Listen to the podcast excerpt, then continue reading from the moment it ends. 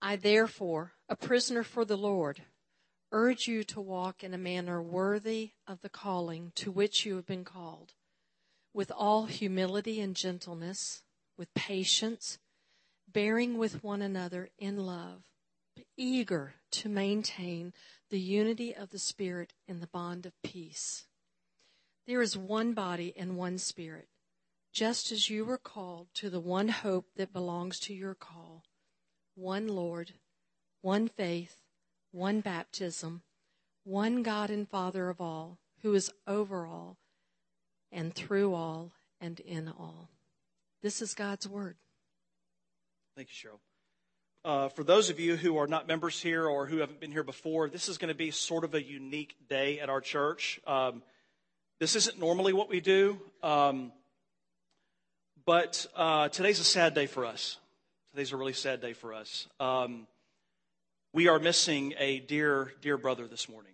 For those of you who, I'm sure most of you have heard, if you haven't, our wonderful security guard and member, Alvin Anderson, passed away last Sunday.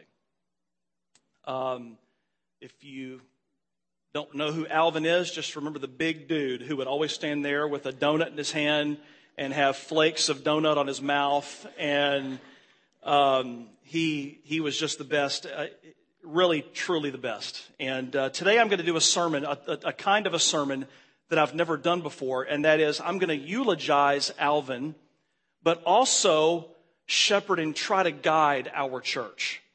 I've never done that before. So, and the reason I'm doing that is because, not because he's a special member, more special than anyone else. We've certainly had members pass away. We will have others pass away. But Alvin was bigger than life, not because he was the center of attention. That wasn't Alvin's way. He was big in his love, and he touched most of the people in this room. And that's why I'm going to take some time today and remember him. I miss him a lot today. Wasn't the same walking in and not seeing him standing there with that donut and giving us big bear hugs and touching our little babies and just doing what he does so well, love. One of my favorite verses in the Bible is sort of a somber verse, but it's Acts chapter 8, verse 2.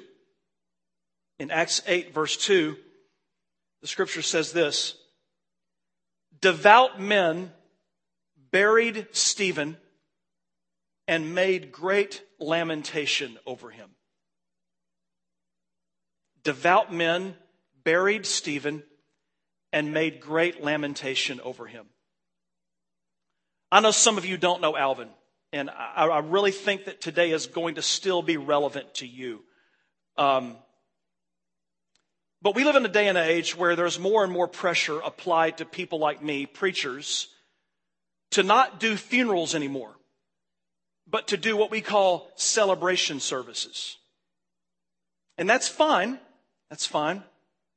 I think anyone who has been with us, especially those who follow Jesus, who name Jesus as our Lord, should be celebrated.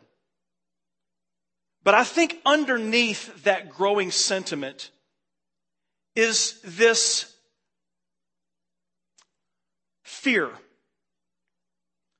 a fear of experiencing sadness, a fear of experiencing pain. And so we try to stuff and suppress the sadness and the pain and the hurt that we feel, and oftentimes we gloss over it with churchianity, church Christianese, like celebration services. I don't begrudge, again, anybody for experiencing or having known someone for having a celebration service. It's just, they're just words. But I do think it is a symptom of a growing sickness in our world today. And that is, we just don't want to look at our hearts. We don't want to deal with the pain that's inside of us. And because of that, we fall under this deception that if we just ignore it, it'll go away. And sadness and hurt and pain don't go away. They may hibernate for a long, long time, but they will come out. They will come out. They're powerful forces. They're feelings that God has given us to be able to navigate the broken world that we live in. They help us to navigate the broken world that we live in. Acts 8:2 is an amazing text. That's not a verse that will ever be read at a, quote, celebration service. But it will be a great funeral text.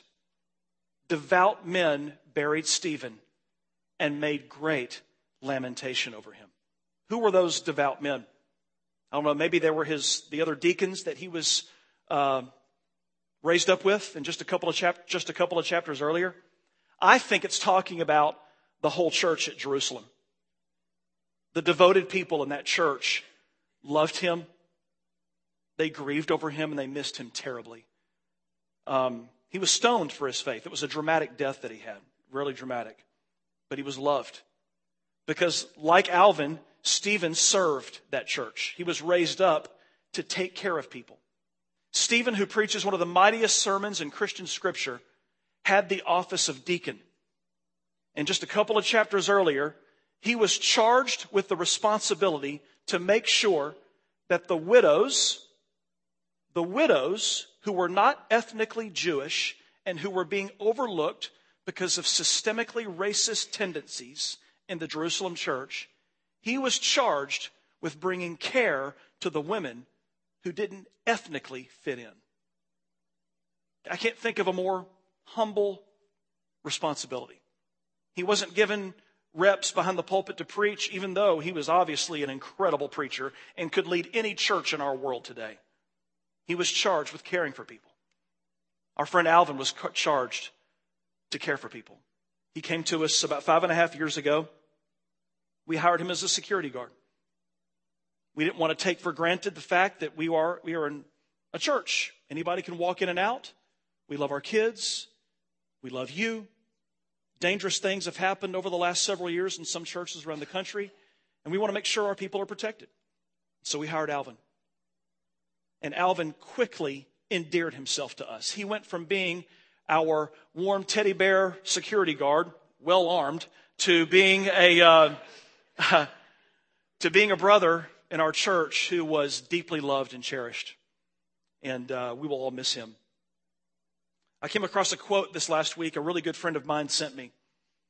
And the quote is by a man named Eugene Peterson. I don't know if you've heard of Eugene Peterson, but I really like his writings.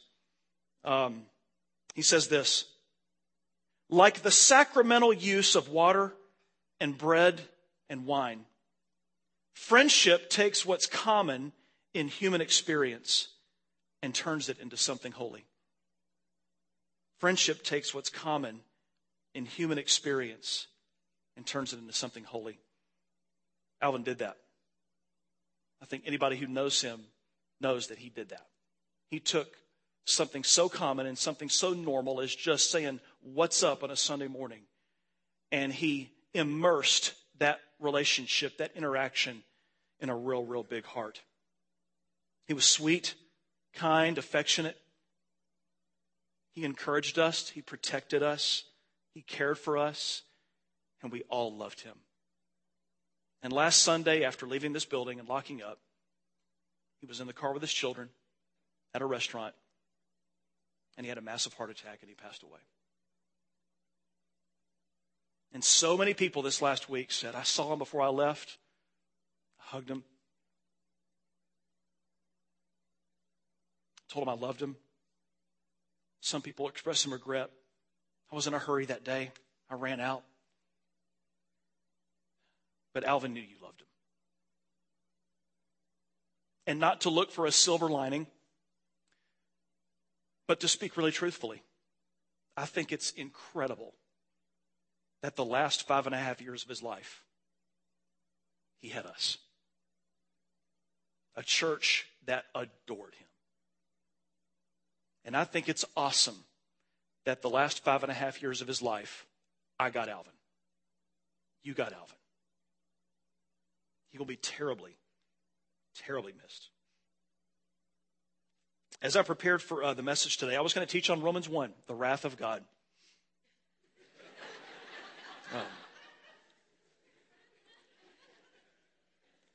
I was so excited about that. There's really soft issues to deal with in that text, like homosexuality, why God would judge people who never heard the gospel, easy questions to answer. And I was ready. But man, the last several days, I just felt almost an irresistible impulse to do what Luke did in the book of Acts. He didn't have to say that this man who died, and take a verse in Christian scripture anointed by the Holy Spirit. He didn't have to have an aside there and remind us that Stephen was loved dearly by devoted people. And I feel like one of the things that a healthy church should do, and I know we certainly have our flaws, but it's something that I really desire us to continue to become and emerge in, grow into a healthy church. And I think one of the things that a healthy church does is remember its dead really, really well. I think a healthy church should mourn our dead. And I know, again, some of you aren't members here. Maybe it's your first time here. And maybe this will give you an idea of what we are and what we aspire to be as a church. We want people in our church to be known. We want them to be loved and celebrated. And we want them, when they pass away, to be missed terribly. That's what we want at our church. That's one of the things that we want. Alvin, just in his passing, left us a gift. I mentioned a healthy church a moment ago. We all have our definition of what a healthy church is. Mine over the years have changed. In 2 months, I'm hitting 21 years of full-time ministry. And my definition of a healthy church 20 years ago is very different from what it is right now. When I think of a healthy church, one of the first verses to come to my mind is 1 Corinthians 12:26. If one member suffers, all suffer together. All suffer together. If one member is honored, all rejoice together. I love what that verse says. I'd like to start at the end of that verse for a second. If one member is honored, the others don't clamor to be honored as well, because that's only fair. But if one member is honored, regardless of the reason why, we all feel the honor, because we are not just sentimentally connected to one another. We are viscerally connected to one another by the blood of Jesus. Now, we don't always live that out, but the only thing stopping us is us. We are viscerally connected to one another. And so when one member is honored, even if it's just one, we're all honored. And when one member suffers, we all suffer. One of my prayers for our church is that when one of you hurts, we feel that hurt together. My desire is that we be so connected here. And I know that every one of us can't be connected to every one of us. That's not realistic. But when one of us suffers, my yearning is that we have relationships that are so profound, not perfect, just profound, that when you're hurting, I'm hurting. And others that are connected to you are hurting as well. I really want that to be part of our church. I want that. I think it's happening. I really do. I think that's happening. I think we see that a lot of the time. 10 years ago, almost 10 years ago, when I took this church over, I was sharing with Fred Moore a while ago, there were so many people I didn't know. It's different now. I know a lot of you. Granted, the peanut gallery often surrounds me at the end of a service, and so I'm not able to get to the 18th row, or I don't think we have 18 rows anymore. We did it Ridgeway, but maybe the 8th row. I was blown away yesterday, another sign of a healthy church, at how many of you served. I was blown away by that. My wife texted me. I was at the graveside, and she said, "You won't believe how many people are here. This place is teeming with volunteers." teaming. There was a time a few years ago when I would have made a call for volunteers and 3 or 4 people would have showed up. Just being honest. That was a big weakness in our church. Big weakness. That weakness is becoming weaker. Our church is growing. Our church is growing. And I'm really happy about that. For those of you that stayed and served at the repast and served that family, that morning family, thank you. For those that that came at 2:45 and cleaned up the floor in here and set up chairs for the next hour, hour and a half, thank you. Thank you. You were absolute money. My wife hates it when I say that. But she's in children's ministry today, so she won't have to hear that. One of my deepest longings is that you would all be so rooted in our church that when you experience a crisis, a tragedy, people feel your grief. And when you experience a triumph, people viscerally feel your joy. But in order to cultivate this kind of a church, we all have to give of ourselves to that vision. We can't wait for that vision to come to us. Because if we're waiting for it to happen, we are consumers. Consumers kill culture. Givers establish culture. Givers pour into it. Givers shape virtue. They shape beautiful things. Givers do that. We need you to give of yourself to make this happen.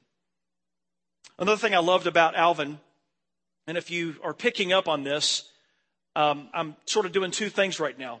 I'm eulogizing our dear friend Alvin, but I'm also giving a vision talk. What is it we desire to be as a church? What do we want to become? What do we consider a win at Renewal Church? What do we consider a win? These things that I'm sharing with you today are far more important than church growth. Far more important. Now, please don't hear me say that I don't care about church growth. Don't hear me say that. I'm not saying it. I want people to come. I want new people to come. I love it every time I see new people walk in the door. I think it's fantastic. I love it. I want more and more and more people to be a part of our church. But if church growth is the foundation of what we are, then all these things I'm talking about won't mean anything. The reason I want people to come and be a part of our church is because I want them to be a part of something that I consider very unique and special in our city. Not a perfect church, far from it, but a church that is learning to love one another with the love of Jesus. That's our goal. We want this church to be that context. I'm going to talk more about that in a second. One thing I loved about Alvin was his childlike love of friendship. He loved it, his childlike love. My friend Antoine Green, I asked him to say a couple of words this morning. Antoine, come on up here, man. Antoine was his community group leader and a good friend. And Antoine, his group meets in the Hacks Cross Shelby Drive area? Yeah. And if you live in that area, Antoine, I'm going to let the cat out of the bag here. Antoine's an elder candidate at our church right now. And so don't screw it up. He and his wife, Barbara, lead a community group in that area of town. And I asked him just to share a couple of things about Alvin. And you can't talk about Alvin and not laugh. I mean, you just can't. So, man, just say a couple of words about him. All right. Yeah, he asked me to share a few things, because people who don't know him feel like they know him when they meet him. But when we, like when we all met him, he was Officer Anderson. And then, when the brothers started coming to our small group, we really, try to get away from that word small group. We transcended in that because we really family. And that brother was one of the, I ain't going to say one of, but he was the core of that family for us. Because as the guys, we all get together and we hang out and, we don't do it as much as we should. But when we used to get together, hang out, he kept us laughing. And it was just, it's so much I could tell you about this dude. He have us laughing all the time. Because one of my boys, they remind us of the apple juice. Because every time he come to the house, he wants some apple juice. The first thing he say, I know y'all got some apple juice. To the point where my wife started, we would buy these big gallons of apple juice. She would buy two of them, one for him and one for us. And it got so bad that I told the dude, I said, I might as well adopt you as my son because my wife taking care of you, like, you know, but it was all good, though. But one particular instance of guys was getting together over one of the brothers' house, and we was talking about what we was going to bring. He was like, okay, bro, I bring some tater tots. This dude walked in the door with 8 bags of tater tots. And it ain't but 4 of us. And he had 8 bags of tater tots. So, you know, we always laughed and joked with each other. So I was like, yeah, I know what you're doing. You're grocery shopping. You're shopping for the rest of the month, but that's cool, though. You know? But that was just one thing. And, you know, like my oldest said that how he was, when he would drink that apple juice, he would leave one little squig. Squig means just a little bit. You really can't even fill up a half a glass, but he would leave a little squig. And like I said, he was just a wonderful brother, you know. Because for me, whenever I was struggling, you know, he made good for a while before his shift changed. He would always call me on my lunch break because the dude, like I said yesterday, if he got your number, he will call you. And I mean, I ain't sitting up here just trying to say that. He going to call you. If he knew where you live, he made it his business to come to your house and see about you, which somebody shared yesterday. We were hanging out. I know it went to Super Bowl party or something. I don't know what we getting ready to do. And the dude came in with a Kroger bag. And so we talking, and I'm asking him, what you got in this bag? And he just looked at me and smiled, got my house shoes on. He put them on. So he said, you know, he was like, you said make yourself at home. I'm like, right, you good. But that brother's spirit, you know, just, I mean, I can go on and on about how good this dude was.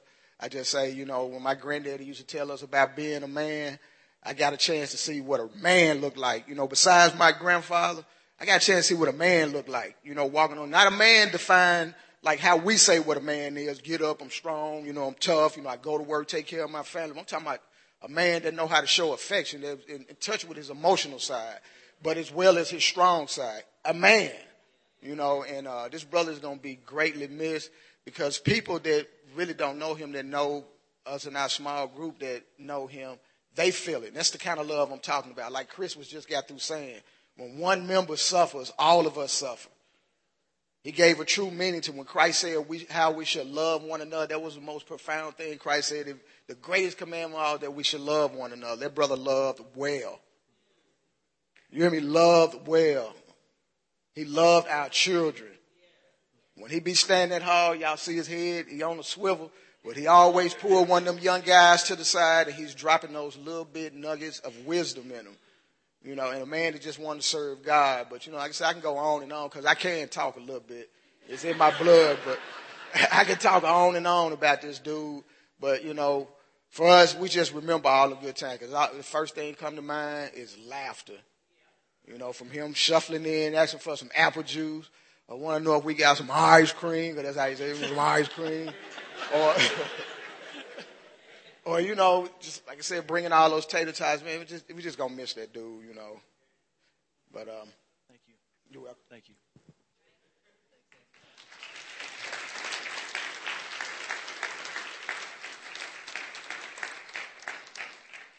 you. Our cynical world doesn't have enough people like him, and I'm challenging all of us to pick up that legacy in our church. The Bible speaks of imitating one another in Christ. We should imitate the things that are at the core of our faith, and that's love. Antoine not only had a way of welcoming you into his space, but he had a way of invading your space. And for some reason, he got away with that. I could never get away with that. I would scare people. Alvin didn't, and it was okay. Like Antoine said, he called, he texted, he stopped by. He pushed his way into a lot of our lives. He was an irresistible force. You had to love him. He had the gift to be able to gently blunder in our lives and make himself home there. And because of this, I knew I was safe with Alvin. I knew I was safe with him. And it's only when we feel safe with one another that we can really get below the surface and face real issues together. Notice that I didn't say deal with issues. It's not about dealing with issues. The issue is not at the center. People are. And so whatever it is that tries our relationships with one another, the core of that relationship, the thing to be pursued, the goal is the person, not the issue. This is something we desperately need to learn in our culture today. In a culture where it's too easy to rant and too easy to shame people and too easy to point our finger, too easy to post things passively, aggressively toward whole people groups who disagree with us. We don't deal with issues. We face issues together, hand in hand, because that, my friends, is what peacemakers do. Peacemakers get below the issue to the person. Peacemakers don't let the issue destroy our relationship.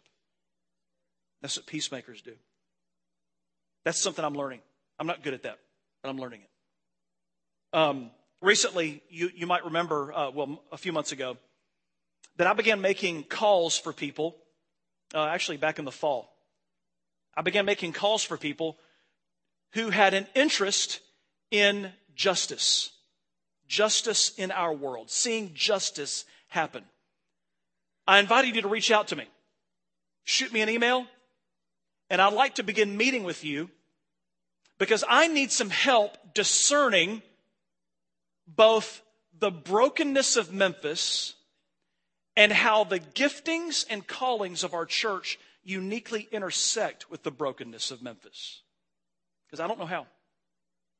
I've been pastoring this church for 9 years, and I'm still scratching my head wondering, how can our church really do some damage to the kingdom of darkness? How? And I had almost 20 people reach out to me. And we've been meeting every month since the fall, sitting around, sometimes in my living room, sometimes in the offices here, sipping on coffee, eating some really unhealthy food, dipping donuts in cheese dip. It's crazy, some of the stuff we do. That needs justice in our group.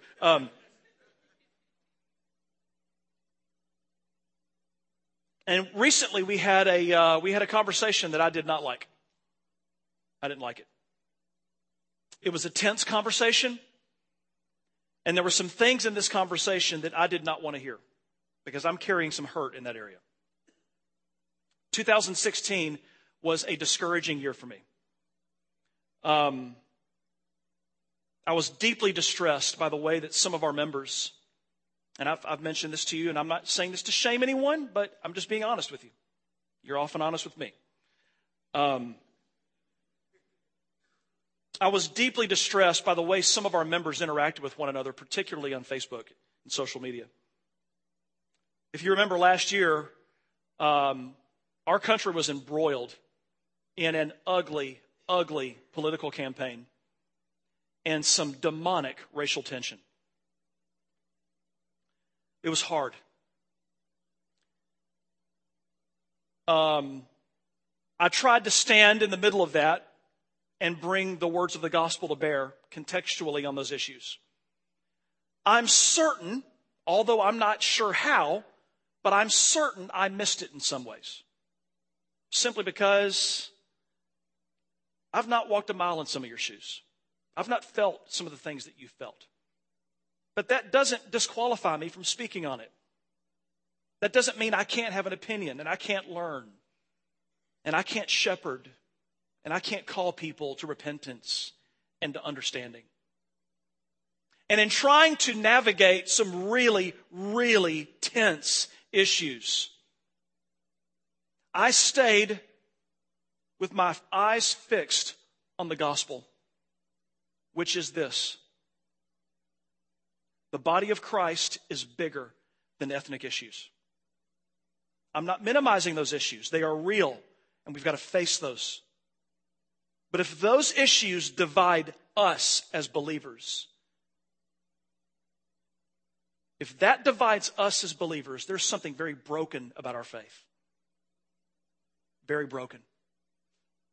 Sometimes when issues are full of strife and have a lot of emotion packed into it, it takes time to walk through them. One sermon doesn't fix that. It takes years as a community to navigate that and face that together. It just doesn't go away in a teaching series. It's hard. And despite trying as hard as I could, these were the two responses I received from my detractors. One was that I am a closet liberal, and I am trying to liberalize our church. And one was that I'm way too conservative and don't speak prophetically enough. That's always the feedback for everything. If we paint the walls, I'm going to be, in some people's eyes, a liberal or a conservative. Because sadly, that's the lens that is the most dominant lens in most of our lives. And that has got to change. We've got to get underneath that. And so that hurt. We had some attrition last year. We had some people move on. I don't say that to shame or condemn those people. I speak God's blessings over them. No cursings. God, go in peace. But it hurt. Lost friends last year. You did too. Some of you did. It was hard. I wanted to get out of that year as quickly as I could. I even bought into the lie, kind of, that January 1st was going to be awesome. Everything was going to change. Can't wait till 2017. Because cosmically and mystically, whenever the calendar changes, problems stop.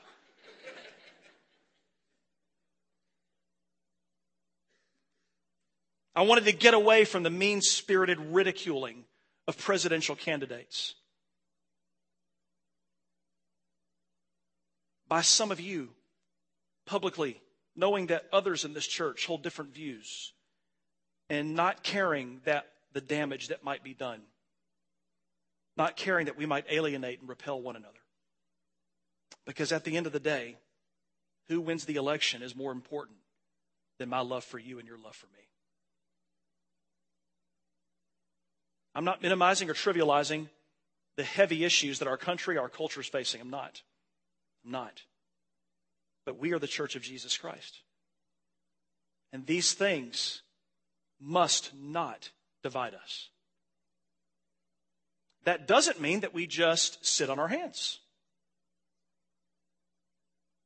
But the wrong path that we've been taking is speaking the truth on social media when we should be with people face-to-face asking questions, learning. We may not walk away from that table at Starbucks seeing eye to eye on things.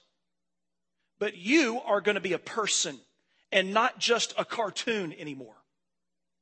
And I'm going to be able to understand why you hold certain opinions and values, even though we may disagree, maybe paradoxically.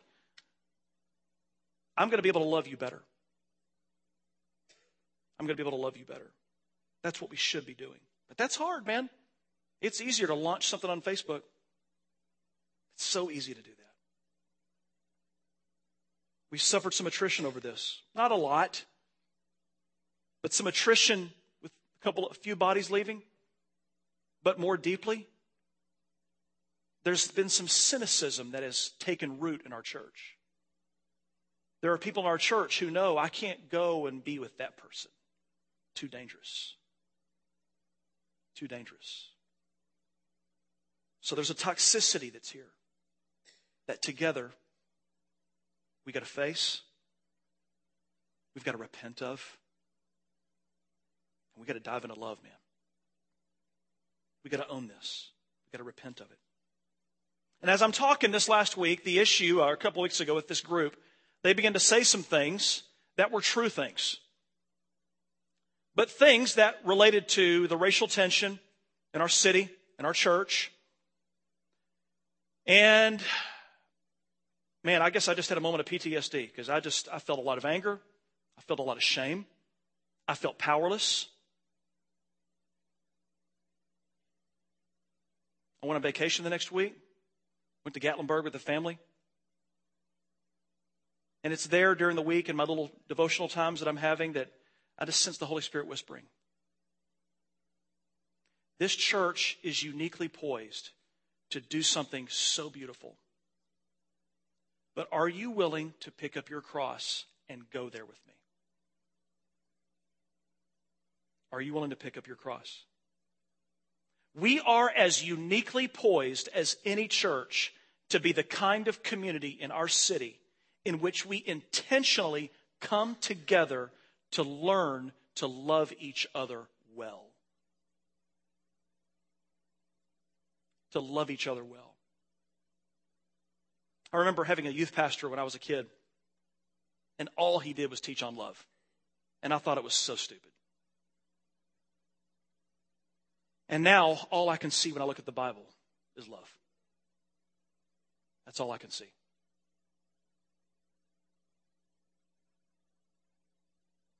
I read about ancient stories, ancient memories of the Apostle John, who wrote 1st, 2nd, and 3rd John, the book of Revelation, the Gospel of John.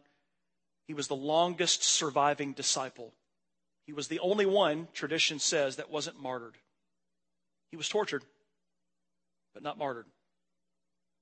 And at the end of his life, when he's an old man, his body is crippled, can't even stand up. Ancient memories tell us that his young disciples would pick him up, carry him into the church service, sit him down, and the people would gather around him. He's probably in the city of Ephesus, surrounding areas. Jerusalem had been long destroyed by the Romans. And he's sitting in these church services, and he would begin to open his mouth and preach the same sermon every single time. Love one another. Love one another. Love one another. Yeah, theology's fun. Good preaching's fun. Invigorating conversation is great. But love one another. Love one another well.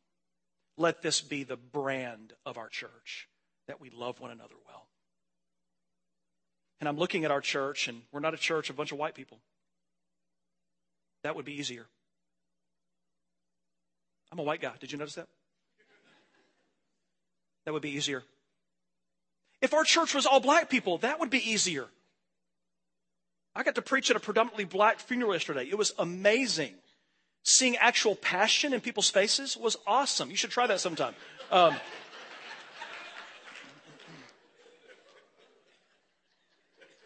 It's amazing. When the music's playing, people's mouths are moving. They're singing. It was awesome. I'm sorry. Little reverse racism there. Sorry.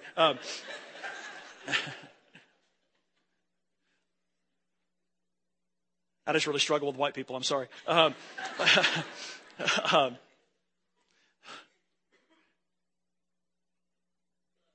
love you too. What was I saying? But we're not. We're a church that is filled with people who are raised Presbyterian, Baptist, United Methodist. Some of you have literally come from cults. Some of you have come from backgrounds where it was functionally atheistic.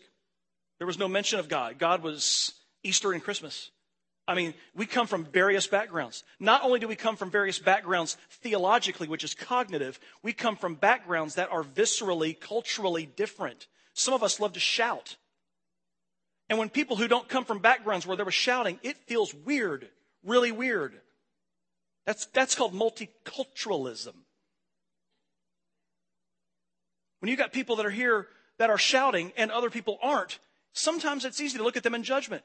Why aren't you shouting? Why aren't you excited like I am? We have to answer all these questions under the surface as we just go to church together. We don't just come and turn our brains off, listen to the sermon. This is who we are. And it makes our church hard at times. But every single time we gather, every time we're in each other's presence, we have an opportunity to love one another, to really learn to love one another. Because Jesus said it, it's easy to love people who love you. It's easy to love people who love you. If every one of you comes up here and starts handing me $5 bills and says, Chris, this is aside from the offering. I want you to put this in your wallet and go spend it this week. Man, I never want to leave this church. But the moment it gets hard, everybody's looking for an exit strategy. The only way you can love is when you're looking for an exit strategy. The only way you can really learn to love is when you want to leave. The only way you can learn love is when you are tested culturally. The only way you can really learn to love beyond your ability, and love along the frontier of the gospel. The only way you can learn that is when you are doing life with people who don't think like you, who don't look like you, who don't talk like you, who don't come from your background, your neighborhood, your high school. We are different. That's the only way you can learn how to really love, because it's only in that context that you can look at yourself and go, whoa, I'm learning a lot. I'm coming a long way. Because it's easy to love the people that it's easy to be with. That's easy. And there aren't many churches like that in this city where we can actually learn to do what the gospel says fundamentally is Christianity: love. Love. So the thing that I despised the most about 2016, God has miraculously, literally miraculously, opened my eyes in such a way that I now see that pain, even though it's not fun, still not fun. I see that pain now as a doorway where I can become a better shepherd. Our elders can become better shepherds.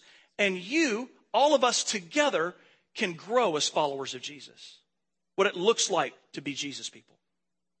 The thing that I despise the most, the thing that brought much turmoil and fear and loathing into my life and many of your lives, is the God-ordained opportunity to learn to love deeply, tenderly, civilly, gospelly.